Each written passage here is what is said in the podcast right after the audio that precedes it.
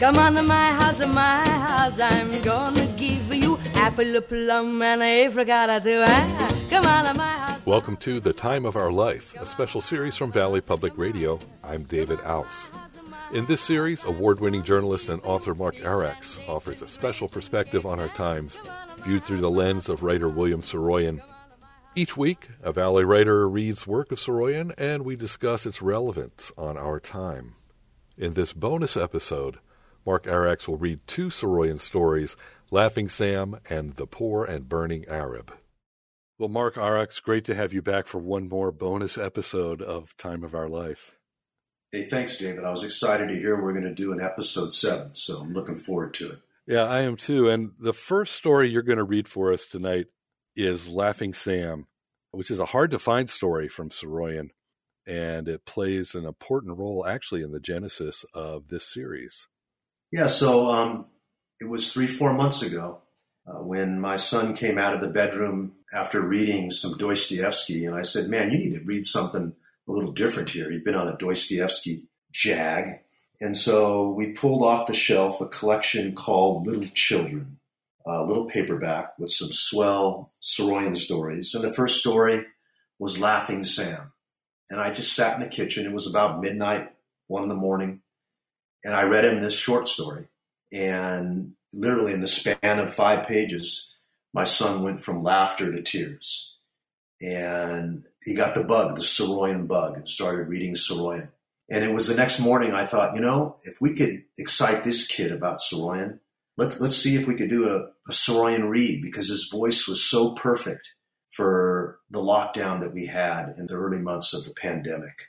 And so that was the the rationale for this series. And Valley Public Radio just got it right away. So the idea was the urban roar had been turned into a whisper. And we were living for these moments like, you know, what you're going to cook that night. And kids like Saroyan were on their bicycles riding around town Never seen so many kids. So we had kind of returned to Saroyan time. And that's where the series started. And then somewhere two thirds of the way through, the economy opened up again and the urban roar came back and we kept reading. And now we're somewhere in this weird place where the pandemic is spiking up and yet you listen outside and you hear the urban roar, but you still see kids riding their bikes. So it's kind of this weird tweener. But it all got inspired by that that night reading Laughing Sam to Jake. All right, well, let's go ahead and listen to Mark Arax reading Laughing Sam right now. Laughing Sam by William Saroyan. There was a boy in my hometown 15 years ago who was called Laughing Sam because he was always laughing. He was one of those extremely sensitive boys who, being afraid of everything in the world, tried to laugh at everything and get into all kinds of trouble. He couldn't do anything without doing it at least partly wrong. A lot of boys in my hometown died before they were 20, and Sam was one of these boys. But he even died wrong. And for all I know, maybe he was laughing at the time, or at least till he realized he was being killed by the elevator. The elevator crushed him. He was scared to death of elevators, so he was showing off to people he hated, who were always making fun of him. And he slipped and fell, and the elevator smashed his body. He was 16 years old at the time. I knew him about four years. I saw him for the first time coming down the cement stairs to the press room of the Evening Herald with Buzz Martin. Old Buzz Martin, who was the circulation manager and a good amateur fighter, and very goosey, who was killed in an automobile accident in 1924 or 1925 at the age of 27. He told Sam to wait somewhere till the home edition came off the press, and Sam began to wait as if waiting were an event of great activity. He kept looking around fearfully at all the newsboys the Italians and Russians and Armenians, and he began looking at the big black press. And little by little, he began to be panic stricken. I was nine or ten, and he was a year or two older, but I could tell what was going on. He was just another poor boy in the world, the wrong kind, too. I knew he'd have a lousy time of it all the time. I felt bad about him and wished I could think of something to say to him, but I couldn't. I wanted to say, now wait, take it easy, don't get excited, don't let it scare you. There's nothing to it. Take it easy. I couldn't say anything, though. I saw a flash of something like horror and agony in his eyes, and then I figured he'd start to cry. He laughed instead. He was some sort of Eastern European, small and tense. He had a big beak, thick black hair, not much of a forehead, skin full of blackheads, thick lips, and uncommonly foolish looking ears. He was the ugliest looking boy I had ever seen, and yet there was something tragic and noble about his face, and his figure too, for that matter. Tragic and noble and pathetic. His arms were short, his fingers were stubby. He had no shoulders at all, and he had very big feet. It was July, and he was without shoes, as all of us were. Seeing him for the first time, one felt, here is a man. Here is the poor, agonized body of the ancient slave, undernourished, overworked, ill, wounded, graceless, foolish. Here is the body of our Lord, outraged by the world. I didn't talk to him that first day. I was a little afraid of him, not of the boy himself, but of what he seemed to be the victim of the world, the helpless, guiltless inheritor of centuries of mortal cruelty and error. But I watched him he was obviously lost, completely out of place, not simply out of place in the press room, but out of place in the world, in time and space, in history, in life. He seemed to be haunted by an instinctive tribal remembrance in his blood. Get away, get out of it, go to another place, run, hide, do not stay among them. They will kill you. I heard him try to talk to Buzz Martin. Well, he couldn't talk. I mean, he didn't stutter, but when his lips and mouth began to shape a word, they became paralyzed, and you could see him trying to say the word, but you couldn't hear anything. Where shall I wait? he asked Buzz Martin. Buzz Martin was a great guy. He was tough. He used to cuff the boys around when they got out of line but he was a great guy, and he never took advantage of a scared kid. He was an American, as we used to call them in my hometown, but he wasn't like most Americans. In my hometown 15 years ago, an American was an incompetent who despised people of other races because they weren't incompetent. Buzz Martin, he was okay. He took the broader view. He didn't care what happened he didn't care what you happened to be, just so you were okay. And if you weren't, he didn't blame it on your race. He just put you in your place with a clout on the ear. So Buzz wasn't unkind to the boy, although he was a little bewildered by the boy's question.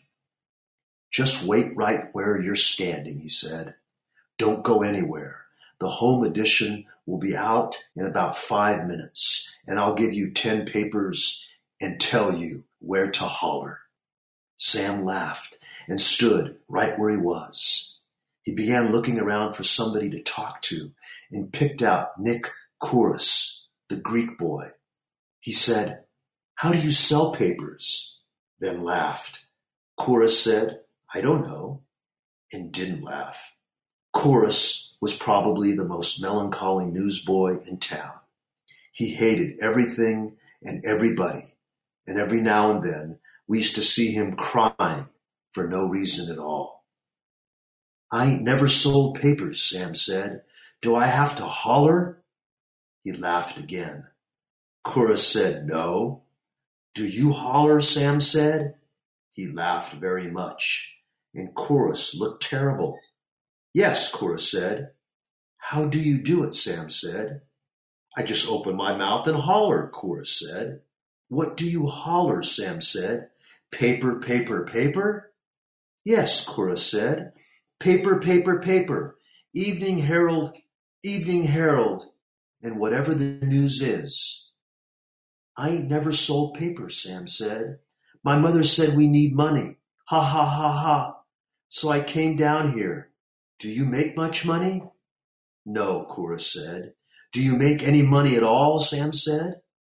If you sell two papers, Cora said, you make a nickel. For every two papers you sell, you make a nickel. How many do you think I could sell if I try hard? Sam said. Ten, maybe. Ten, Cora said. That's twenty-five cents, ain't it? Sam said. Yes, Cora said. Then the press began to work, and Sam said, Look, ha ha, ha ha ha. What's the matter? Cora said. Ha ha, ha ha, Sam said. Look at it. The headline that day was about the war. Buzz Martin gave Sam ten papers and told him to holler the headline Allies make big advance. We got our papers and ran to town. I had the post office corner. The better you were at hustling, the better the corner they gave you. My corner was sixth from best. If you were new, they told you to walk all over town and do the best you could. Sam, Sam didn't walk all over town. He ran and kept it up for hours. He was out to make good. He wanted to be a good hustler. He wanted to please Buzz Martin and the publishers of the Evening Herald, and he wanted to take home a little money to his mother. They needed money badly, so he wanted to sell his papers and take home a few coins. He was hollering and laughing and running around town as if he had to get somewhere just in the nick of time. He was funny, and nobody could resist the temptation to have a little fun with him. The Italian kids got a big kick out of asking him questions and hearing him answer and laugh. And after a while, they got a big kick out of pushing him over backwards and hearing him laugh and they couldn't figure it out. They figured he'd either get sore and fight or cry, but all he did was laugh. Then they took down his pants and smeared him with press ink, and again Sam laughed. The Italian kids didn't know what to make of it. He stood at the center of a crowd of crazy kids and tried to get the ink off, and he said, You put ink on me. Ha ha ha ha ha. It won't come off. I felt terrible because I could tell how deeply hurt he was and horrified and how anxious he was to get along. For a week, everybody got a big kick out of Sam, but after a week, the novelty of his laughter wore away, and gradually his laughter began to be irritating. It wasn't right to laugh about everything. One day, coming down the cement steps in a hurry, he stumbled and fell and was hurt, and everybody ran over to him, wanting to help him, even the toughest of the kids, wanting to be kind to him. And although his coat was torn and his arm was bleeding, he jumped up and began to laugh. I fell downstairs, he said. Ha ha ha ha ha. Even the dullest of the boys resented his laughter about it. What the hell's the matter with him? They began to ask. And after a while, nobody would go near him or talk to him, and he was all alone in the press room. He used to come down every day and try to be friendly, but he couldn't talk very well. And he was always laughing. One day, the headline was about a collision on the highway at night. Five people killed, two of them kids, and three injured. He went around town hollering the headline and laughing. He went tearing around the corner, hollering, Five killed in highway accident. Ha ha ha ha ha. I stopped him. I neither liked nor disliked him. No matter how hard I tried, I couldn't like him. But it was impossible to dislike him too. He wasn't simply another newsboy. He was man on earth at his worst, taking everything and laughing about it. Wait a minute, I said. That's nothing to laugh about. He came to a sudden inward halt. I ain't laughing, he said. Then I knew what the hell was going on. He wasn't laughing. It sounded like laughing, but he was crying. His heart was breaking about everything, and he was crying. He was doing it by laughing. Listen, I said, you're not glad them people were killed, are you? He tried very hard to stop smiling. No, he said. You're sorry, ain't you? I said. I'm sorry, all right, he said. That's all I want to know, I said. He ran on down the street, and I almost busted into tears. He sold papers until he was 15. Then he got a job in the warehouse of a van and storage company. Eight or nine dollars a week. I don't know what he was supposed to do in the warehouse, but I suppose every once in a while he was supposed to operate the freight elevator.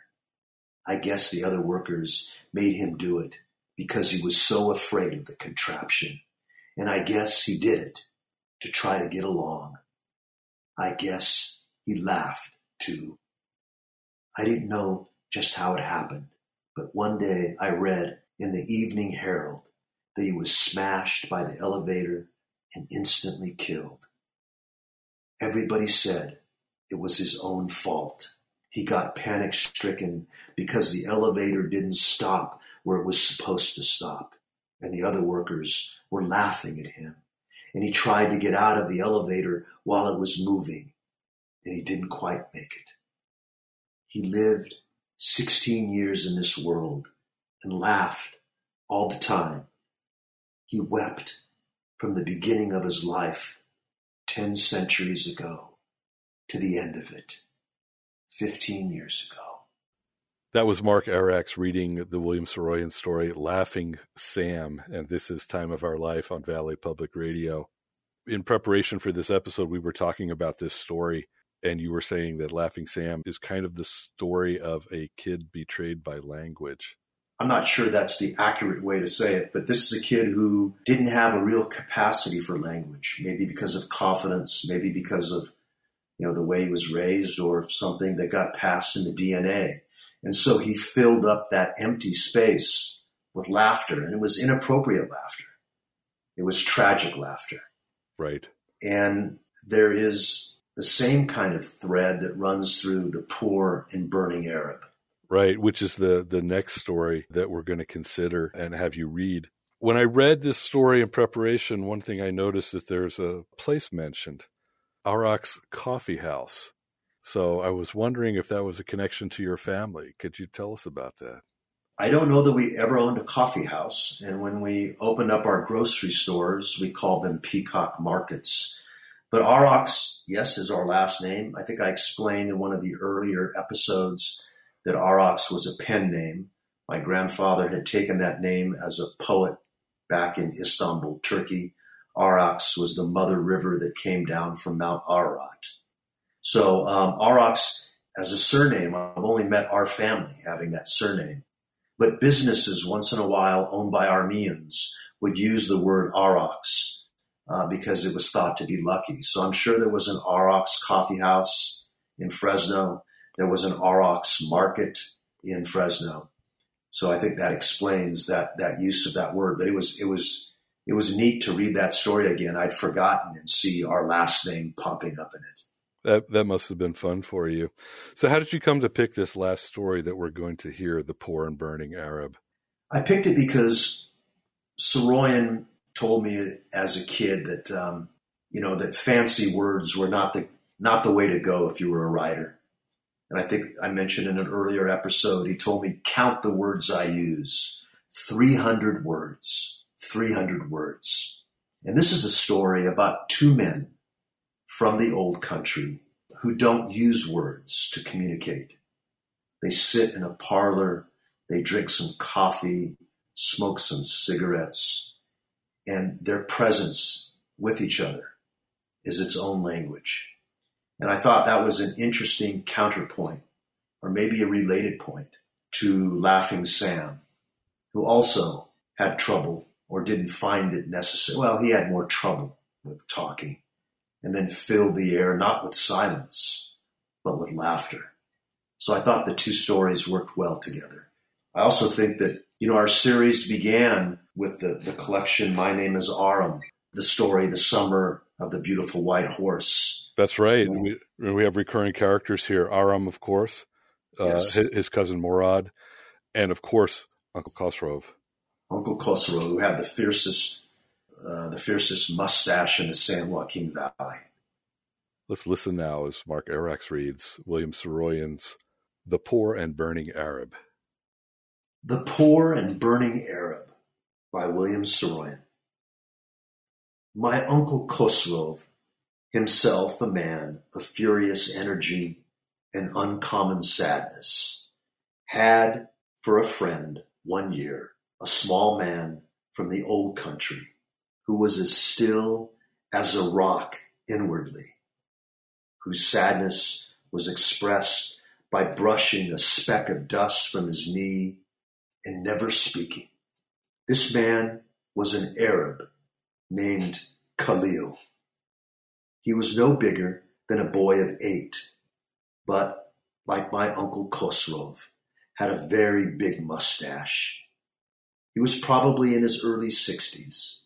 In spite of his mustache, however, he impressed one as being closer to a child in heart than to a man. His eyes were the eyes of a child, but seemed to be full of years of remembrance, years and years of being separated from things deeply loved, as perhaps his native land his father, his mother, his brother, his horse, or something else. The hair on his head was soft and thick, and as black as black ever was, and parted on the left side, the way small boys who had just reached America from the old country were taught by their parents to part their hair. His head was, in fact, the head of a schoolboy, except for the mustache, and so was his body, except for the broad shoulders. He could speak no English, only a little Turkish, a few words of Kurdish, and only a few of Armenian. But he hardly spoke anyway. When he did, he spoke in a voice that seemed to come not so much from himself as from the old country. He spoke also as if he regretted the necessity to do so, as if it were pathetic for one to try to express what could never be expressed, as if anything he might say would only add to the sorrow already existing in himself. How he won the regard of my uncle Khosrove, a man who had to say something at least, is a thing none of us ever learned. Little enough is learned from people who are always talking, let alone from people who hardly ever talk, except, as in the case of my uncle Khosrove, to swear or demand that someone else stop talking. My uncle Khosrove probably met the Arab at the Arax coffee house. My uncle Khosrove picked his friends and enemies from the way they played tavli, which in this country is known as backgammon. Games of any sort are tests of human behavior under stress, and even though my uncle Khosrove himself was probably the worst loser in the world, he despised any other man who lost without grace. What are you grieving about? He would shout at such a loser. It's a game, isn't it? Did you lose your life with it? He himself lost his life when he lost the game but it was inconceivable to him that anyone else might regard the symbols of the game as profoundly as he did. To the others, the game was only a game as far as he was concerned. To himself, however, the game was destiny over a board on a table with an insignificant man across the table rattling the dice, talking to them in Turkish, coaxing them whispering, shouting, and in many other ways, humiliating himself. My uncle Khosrove, on the other hand, despised the dice, regarded them as his personal enemies, and never spoke to them. He threw them out the window or across the room and pushed the board off the table. The dogs, he would shout. And then, pointing furiously at his opponent, he would shout, And you, my own countrymen, you are not ashamed. You debase yourself before them. You pray to them. I am ashamed for you. I spit on the sons of dogs. Naturally, no one ever played a game of Tavli with my uncle Khosrove twice. This coffee house was a place of great fame and importance in its day. In this day, it is the same although many have died who went there 20 years ago. For the most part, the place was frequented by Armenians, but others came too. All who remembered the old country, all who loved it, all who had played Tavli and the card games in the old country, all who enjoyed the food of the old country, the wine and the rahi, and the small cups of coffee in the afternoon all who loved the songs and the stories, and all who liked to be in a place with a familiar smell, thousands of miles from home. Most of the time, my uncle Khosrove reached this place around three in the afternoon. He would stand a moment looking over the men and then sit down in a corner alone. He usually sat an hour without moving and then would go away terribly angry, although no one had said a word to him. Poor little ones, he would say, poor little orphans, or literally, poor and burning orphans. Poor and burning. It's impossible to translate this one. Nothing, however, is more sorrowful than the poor and burning in life and in the world. Most likely, Sitting in this coffee house one day, my uncle Khosrove noticed the little Arab and knew him to be a man of worth. Perhaps the man had been seated, playing Tavli, his broad shoulders over the board, his child's head somber and full of understanding and regret. And perhaps, after the game, my uncle Khosrove had seen him get up and stand no bigger than a child. It may even be that the man came to the coffee house and, not knowing my uncle Khosrove, played a game of Tavli with him and lost and did not complain. And, in fact, understood who my uncle Khosrove was without being told. It may even be that the Arab did not pray to the dice. Whatever the source of their friendship, whatever the understanding between the two, and whatever the communion they shared, they were, at any rate, together occasionally in our parlor and welcome.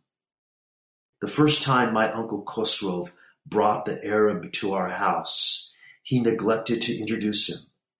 My mother assumed that the Arab was a countryman of ours, perhaps a distant cousin, although he was a little darker than most of the members of our tribe and smaller. which of course was no matter, nothing more than the charm of a people, the variety, the quality which made them human and worthy of further extension in time. The Arab sat down that first day only after my mother had asked him a half dozen times to be at home. Was he deaf, she thought? No, it was obvious that he could hear. He listened so intently. Perhaps he didn't understand our dialect. My mother asked what city he was from. He did not reply, except to brush dust from the sleeve of his coat. Then, in Turkish, my mother said, Are you an Armenian? This the Arab understood. He replied in Turkish that he was an Arab. A poor and burning little orphan, my Uncle Khosrove whispered.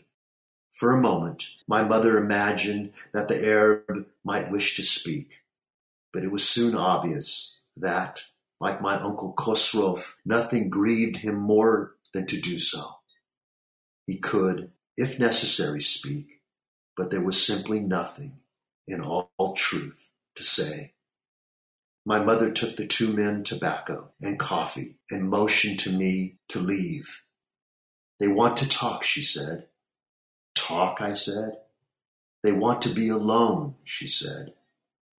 I sat at the table in the dining room and began turning the pages of a year old copy of the Saturday Evening Post that I knew by heart, especially the pictures. Jello, very architectural, automobiles with high-toned people standing around, flashlights flashing into dark places, tables set with bowls of soup steaming, young men in fancy ready-made suits and coats, and all sorts of other pictures. I must have turned the pages a little too quickly, however. My uncle Khosrove shouted, Quiet, boy, quiet! I looked into the parlor just in time to see the Arab brushing dust from his knee. The two men sat in the parlor an hour, and then the Arab breathed very deeply through his nose, and without a word left the house. I went into the parlor and sat where he had sat. What is his name? I said. Quiet, my uncle Khosrove said. Well, what is his name? I said. My uncle Khosrove was so irritated he didn't know what to do. He called out to my mother as if he were being murdered. Mariam, he shouted, Mariam. My mother hurried into the parlor. What is it? she said. Send him away, please, my uncle Khosrove said. What is the matter? He wants to know the Arab's name. Well, all right, my mother said. He's a child. He's curious. Tell him. I see, my Uncle Khosrove groaned. You too, my own sister, my own poor and burning little sister. Well, what is the Arab's name? my mother said. I won't tell, my Uncle Khosrove said. That's all. I won't tell. He got up and left the house too. He doesn't know the man's name, my mother explained and you've got no business irritating him. Three days later, when my uncle Khosrove and the Arab came to our house, I was in the parlor. My uncle Khosrove came straight to me and said, His name is Khalil. Now go away. I left the house and waited in the yard for one of my cousins to arrive.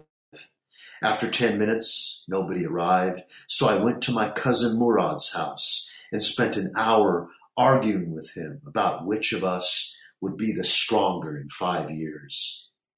We wrestled three times, and I lost three times, but once I almost won. When I got home, the two men were gone.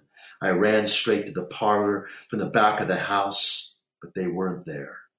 The only thing in the room was their smell and the smell of tobacco smoke. What did they talk about? I asked my mother. I didn't listen, my mother said. Did they talk at all? I said. I don't know, my mother said. They didn't, I said. Some people talk when they have something to say, my mother said, and some people don't. How can you talk if you don't say anything? I said. You can talk without words. We are always talking without words. Well, what good are words then? Not very good, most of the time, she said. Most of the time, they're only good to keep back what you really want to say, or something you don't want known. Well, do they talk? I said. I think they do, my mother said. They just sit and sip coffee and smoke cigarettes. They never open their mouths, but they're talking all the time. They understand one another and don't need to open their mouths. They have nothing keep back. Do they really know what they're talking about? I said. Of course, my mother said. Well, what is it? I said. I can't tell you, my mother said, because it isn't in words, but they know. For a year, my uncle Khosrove and the Arab came to our house every now and then and sat in the parlor. Sometimes they sat an hour, sometimes two. Once my uncle Khosrove suddenly shouted at the Arab, Pay no attention to it, I tell you although the Arab had said nothing. But most of the time, nothing at all was said until it was time for them to go. Then my uncle Khosrove would say quietly, the poor and burning orphans, and the Arab would brush dust from his knee. One day, when my uncle Khosrove came to our house alone, I realized that the Arab had not visited our house in several months. Where's the Arab? I said. What Arab? My uncle Khosrove said. That poor and burning little Arab that used to come here with you, I said. Where is he? Mariam, my uncle Khosrove shouted. He was standing, terrified. Oh, oh, I thought, what's wrong now? What have I done now. Mariam, he shouted, Mariam! My mother came into the parlor. What is it? she said. If you please, my uncle Khosrove said, he is your son. You are my little sister. Please send him away. I love him with all my heart. He is an American. He was born here. He will be a great man some day. I have no doubt about it. Please send him away. Why? What is it? my mother said. What is it? What is it? He talks. He asks questions. I love him. Aram, my mother said. I was standing too, and if my uncle Khosrove was angry at me, I was angrier at him. Where is the Arab? I said. My uncle Khosrove pointed me out to my mother with despair. There you are, his gesture said, your son my nephew, my own flesh and blood. You see, we are all poor and burning orphans, all except him. Aram, my mother said. Well, if you don't talk, I said, I can't understand. Where is the Arab? My uncle Khosrove left the house without a word. The Arab is dead, my mother said. When did he tell you? I said. He didn't tell me, my mother said. Well, how did you find out? I said. I don't know, my mother said, but he is dead. My uncle Khosrove didn't visit our house again for many days. For a while, I thought he would never come back. When he came at last, he stood in the parlor with his hat on his head and said, The Arab is dead. He died an orphan in an alien world, 6,000 miles from home. He wanted to go home and die. He wanted to see his sons again. He wanted to talk to them again. He wanted to smell them. He wanted to hear them breathing. He had no money. He used to think about them all the time. Now he is dead. Now, go away. I love you. I wanted to ask some more questions, especially about the Arab sons, how many there were, how long he had been away from them, and so on. I decided I would rather visit my cousin Mourad and see if I couldn't hold him down now. So I went away without saying a word, which most likely pleased my Uncle Khosrove very much and made him feel maybe there was some hope for me after all. That was Mark Arax reading The Poor and Burning Arab. And boy, Mark, what a great way to end a bonus episode of this series of The Time of Our Life. Thanks so much. It's been great doing this with you. Thanks so much. Valley Public Radio, man, you know, giving us your time and, and giving us the uh, the air time to do it. It's been really special. So thank you so much. Thank you, Mark.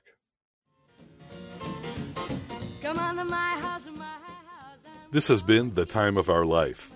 In case you're wondering about our theme music, it was composed by Fresno native Ross Bagdasarian and his first cousin and lifelong friend William Saroyan. The melody is based on an Armenian folk song. Big thanks to Mark Arax for his collaboration in this series.